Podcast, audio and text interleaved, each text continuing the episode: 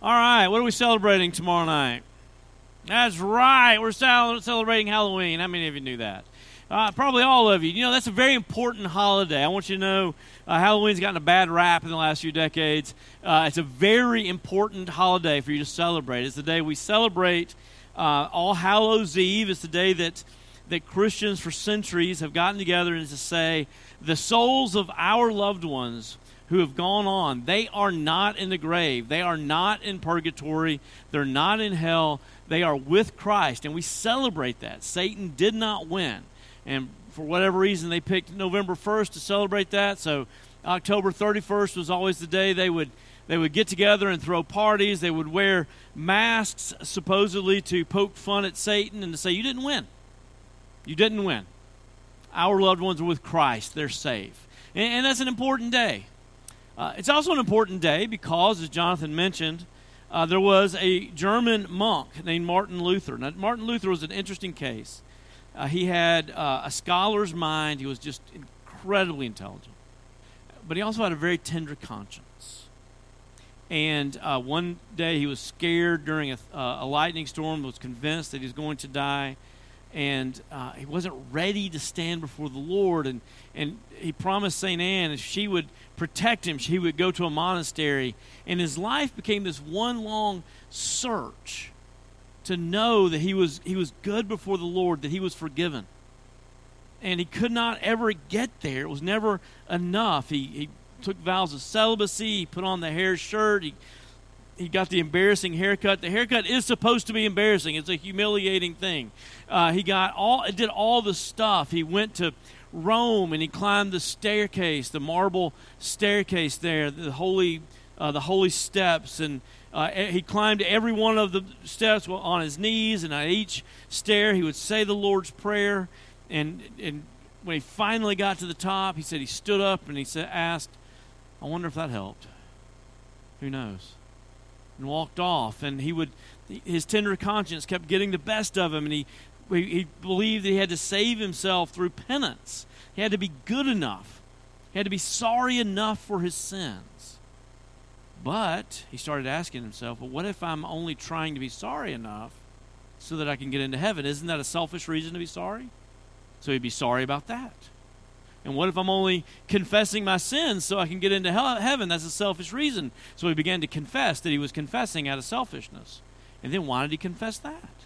And he got into these infinite spirals so badly that, that the priest, when the priest would see him coming, he would shut the door of the confessional and run off. He didn't want to spend hours in there listening to Martin's sins. And, and, and, and nothing was good enough. And so finally, someone introduced Martin Luther to the uh, mystic tradition.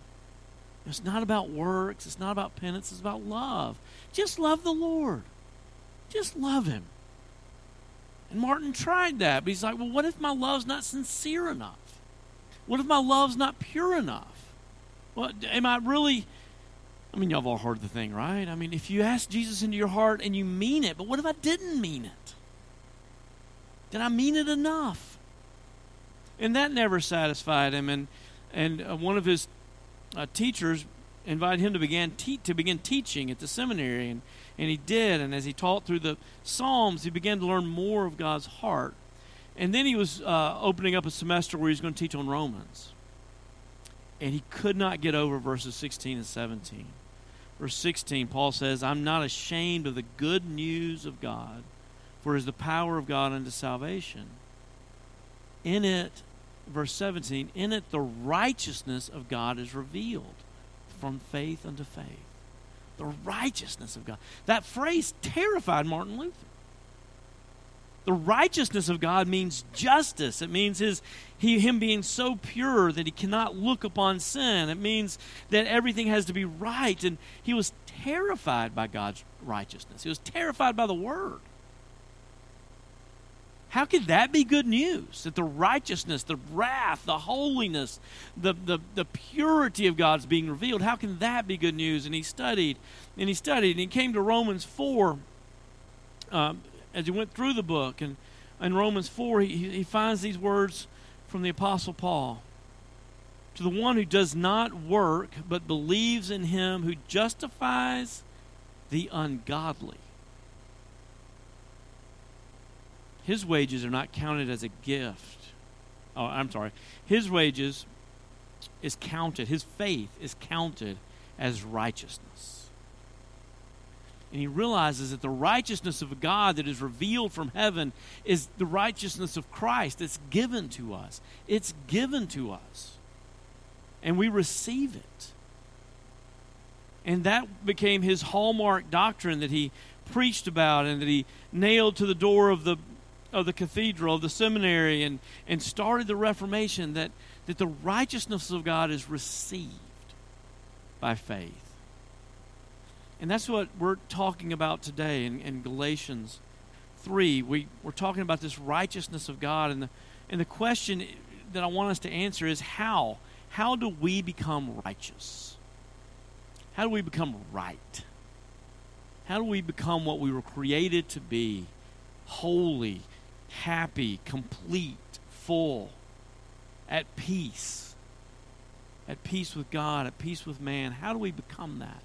And the answer is the, the gospel way of righteousness is to receive, to rest, and to rejoice in the righteousness of Christ that is given to us the, the way of becoming righteousness, the way of becoming righteous, is to receive, to rest, and rejoice in the righteousness of Christ that's given to us.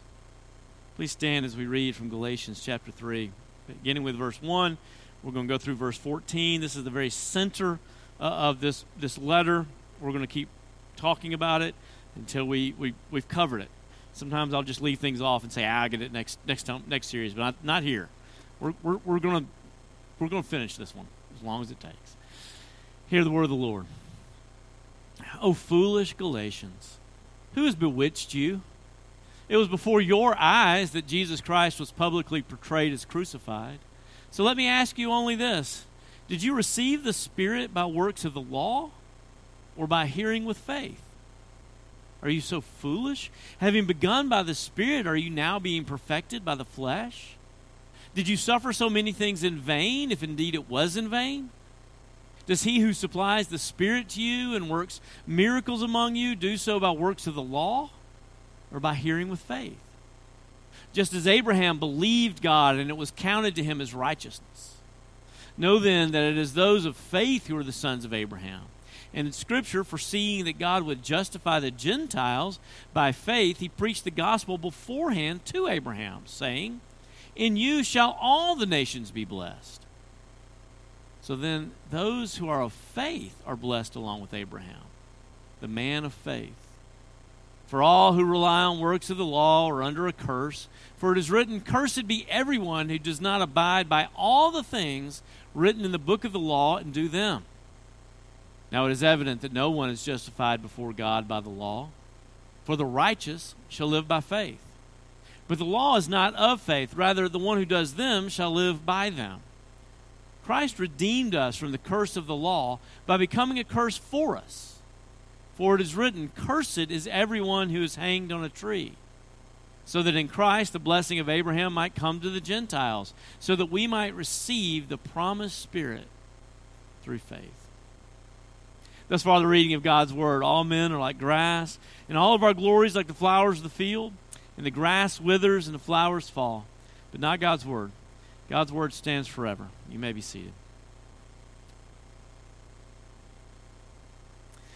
The gospel way of righteousness, the way we become holy, the way we become acceptable to God, is to receive, rest in, and rejoice in the righteousness that He gives us the righteousness of Christ given to us. Um, what, what, does that, what does this mean? Well, Paul asks this question. He says, okay, you've begun in the Spirit. You, you, you were saved by, by belief. You know that.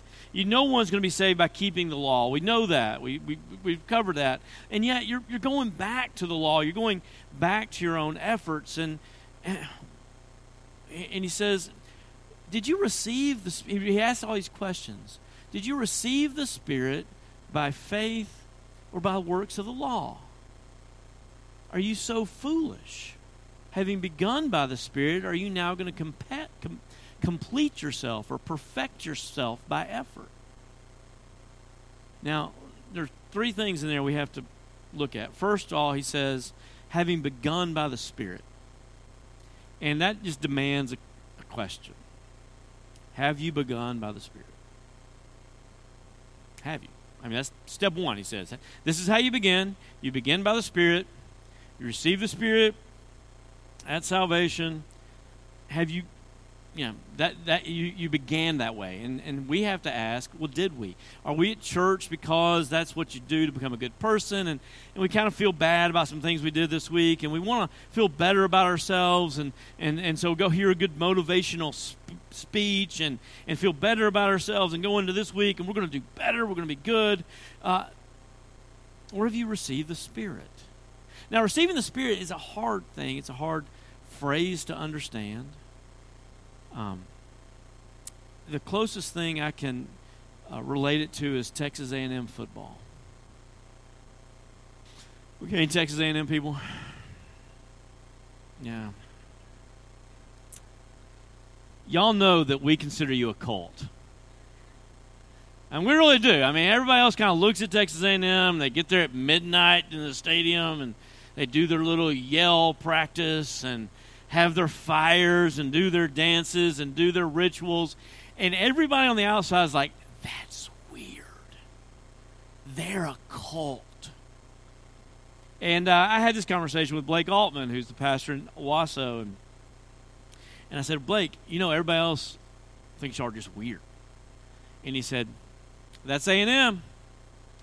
If you didn't go, you can't understand it. And if you did go, you can't explain it.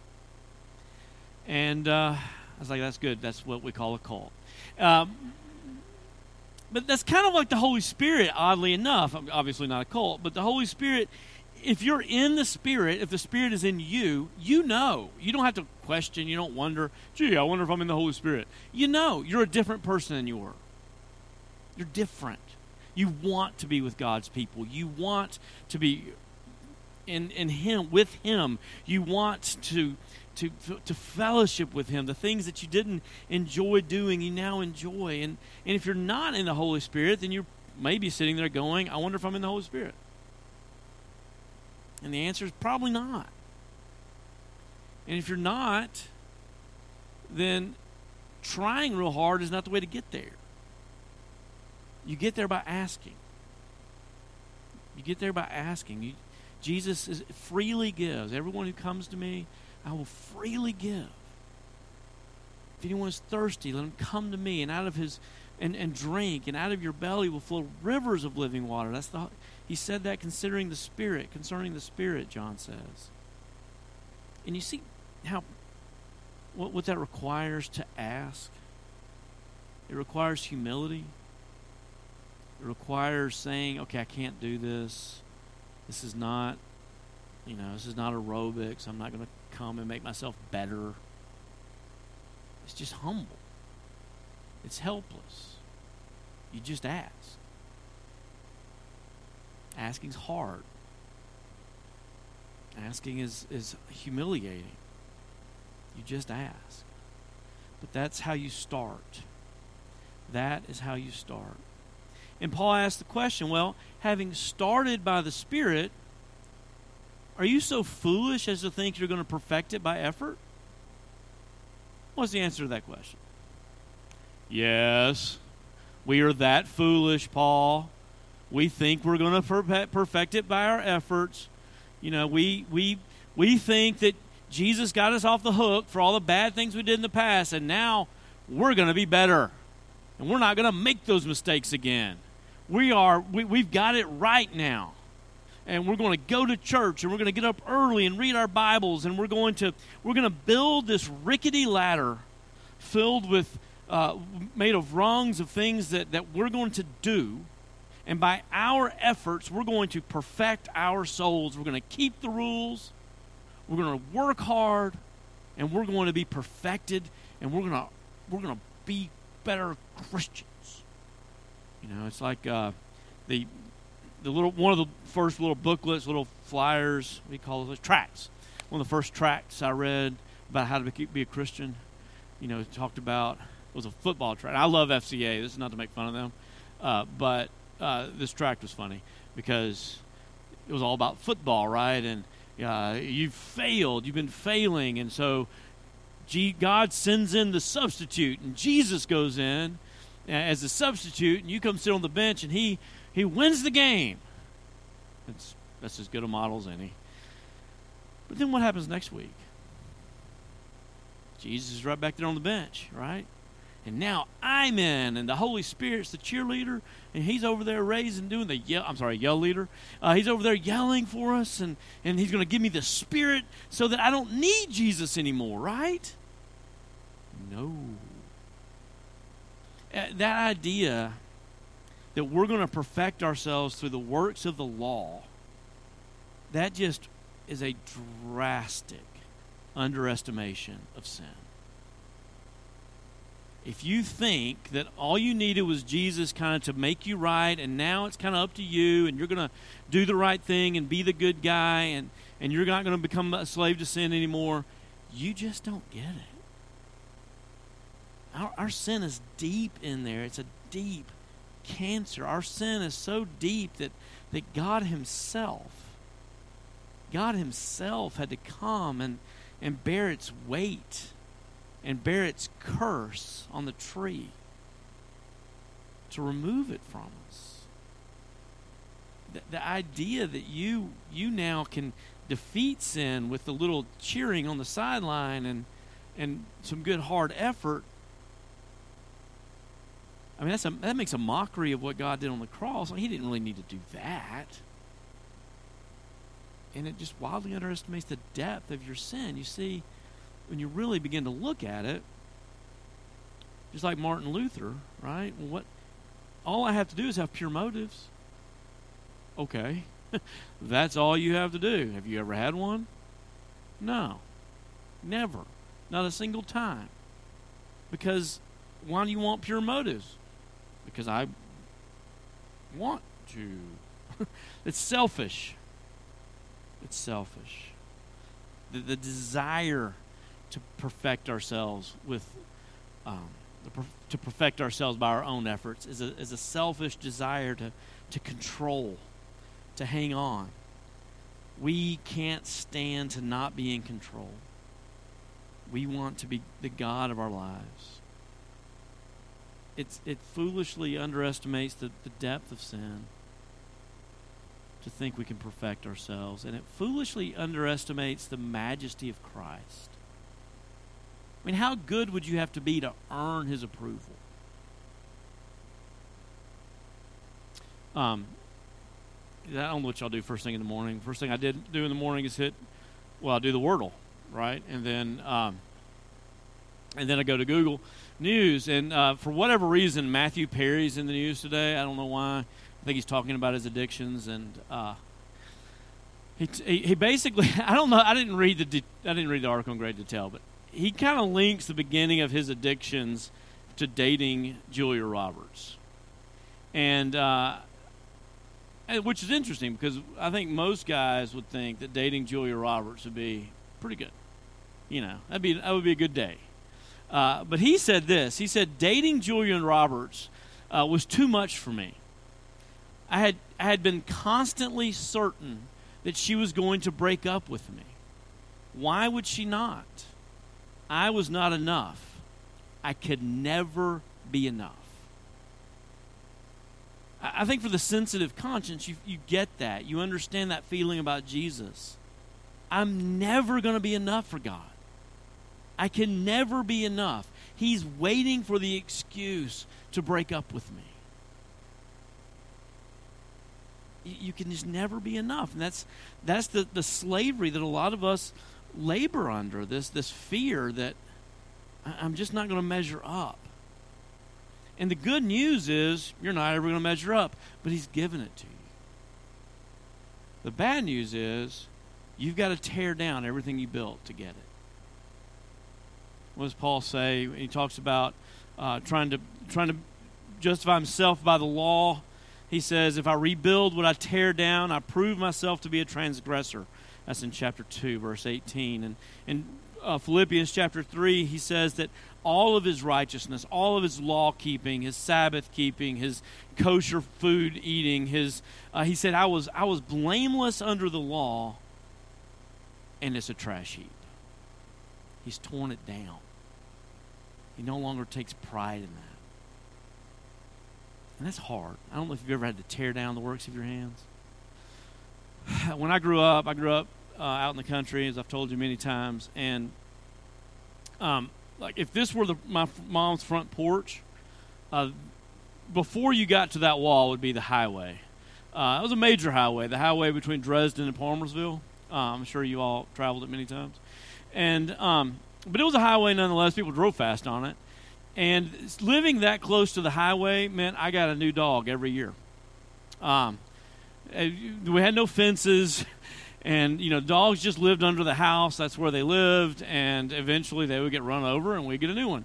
And um, but one year doggone it we went through three three dogs in one summer. And that third dog was going to was going to survive. And so we built her a pen and but having a pen meant that she had to have a, a dog house because she was going to be out under the elements and so I, my brother wouldn't help me build the doghouse at the very second I asked him to. So I went outside and I was going to build it myself. So I got this 12 foot uh, or 10 foot piece of siding, this, this uh, press board, worthless, painted on one side siding. Think, think uh, in your mind, really, really, really, really thick cardboard. Uh, that's, that's what it was. And I had one piece of it. And so I did all the math and I cut it into five pieces each two feet long, and uh, I cut them with a pruning saw. Uh, those of you who know what a pruning saw is, laugh. That's not what they're designed for. And but I got it done. I was bleeding, and I had worked so hard. And then I had no idea about like framing things up, and so I just put the nail at the very top, and I would just kind of get the the side of the next piece right there, where I could just get it into the side of it.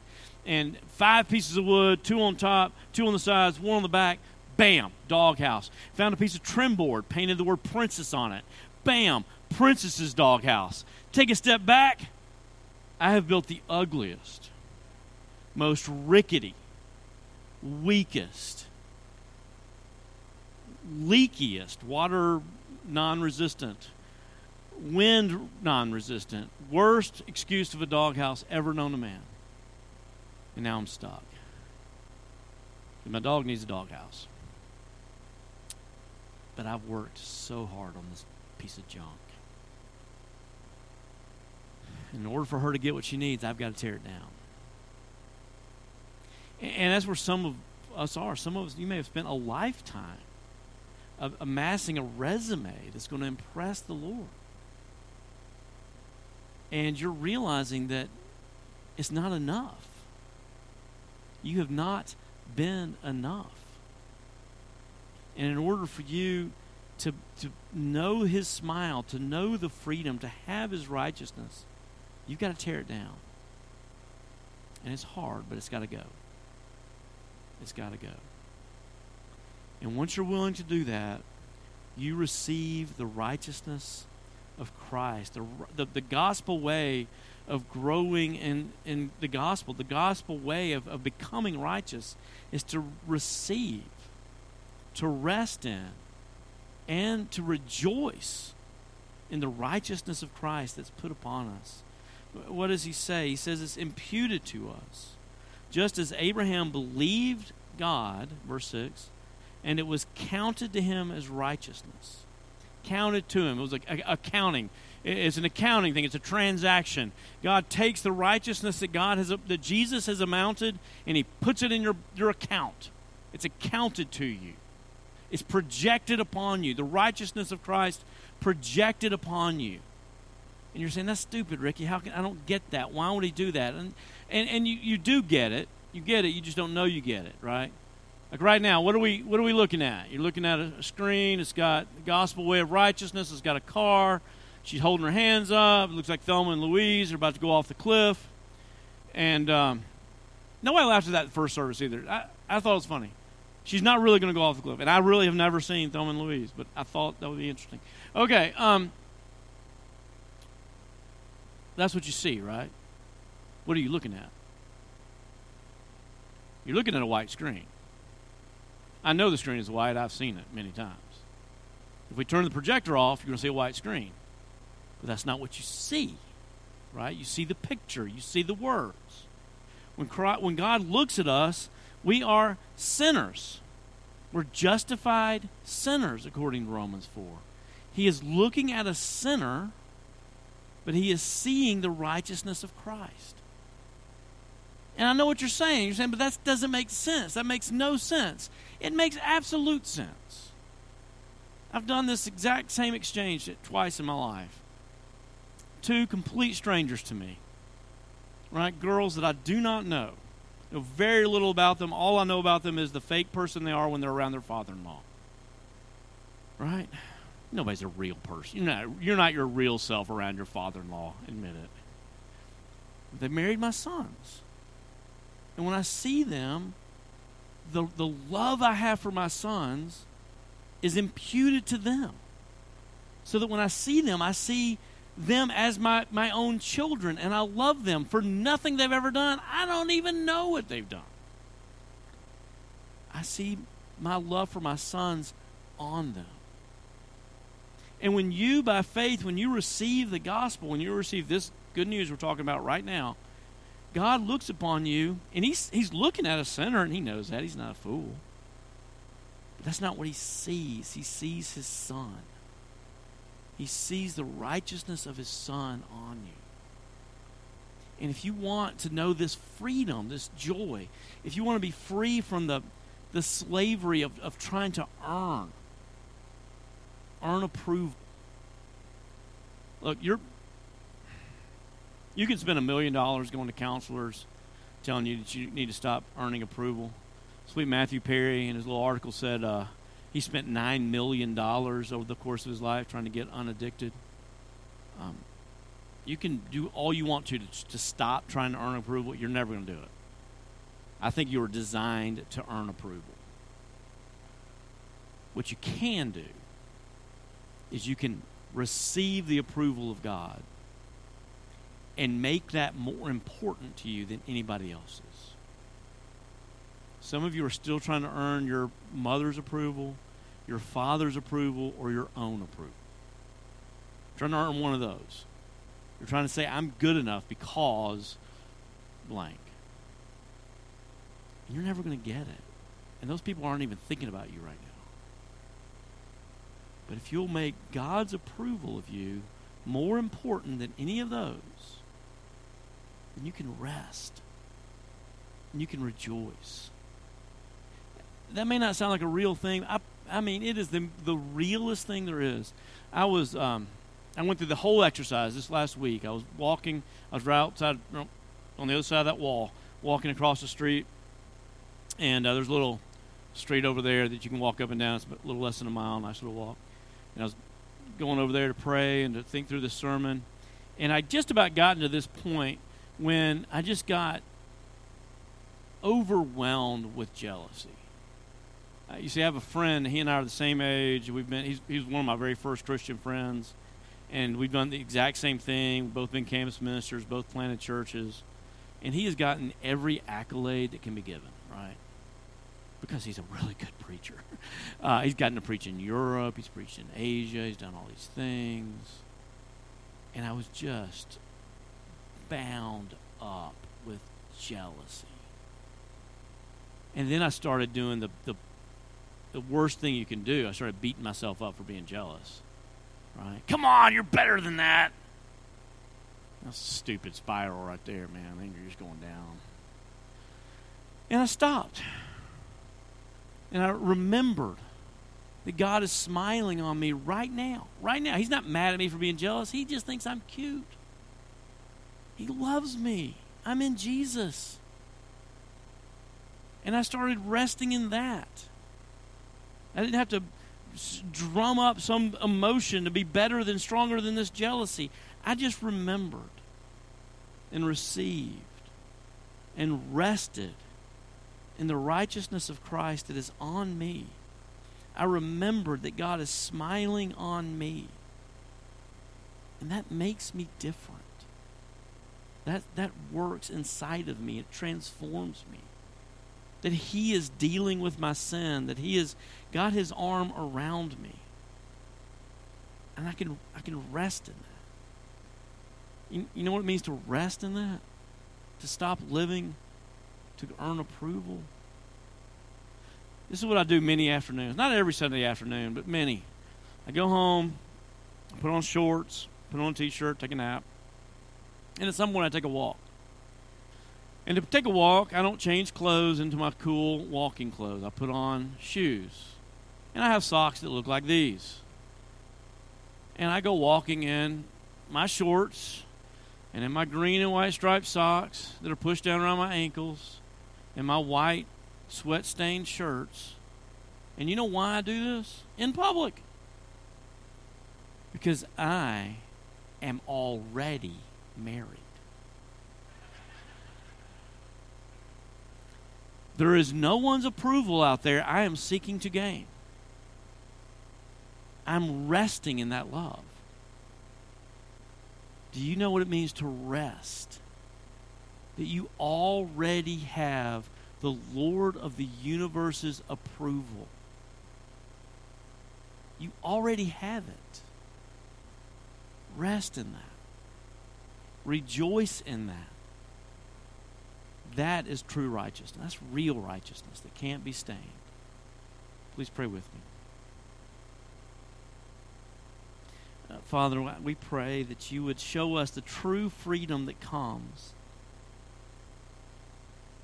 It comes only through receiving the righteousness of Christ. And Father, I don't know if there are people here who still have not received your Spirit. And, and they hear all this and they think, I guess that's quaint. You just put on Jesus like a Halloween mask. And Father, it's not their fault they don't understand it, but I pray that they would they would ask you for your spirit. I pray they would ask you for their spirit, your spirit today.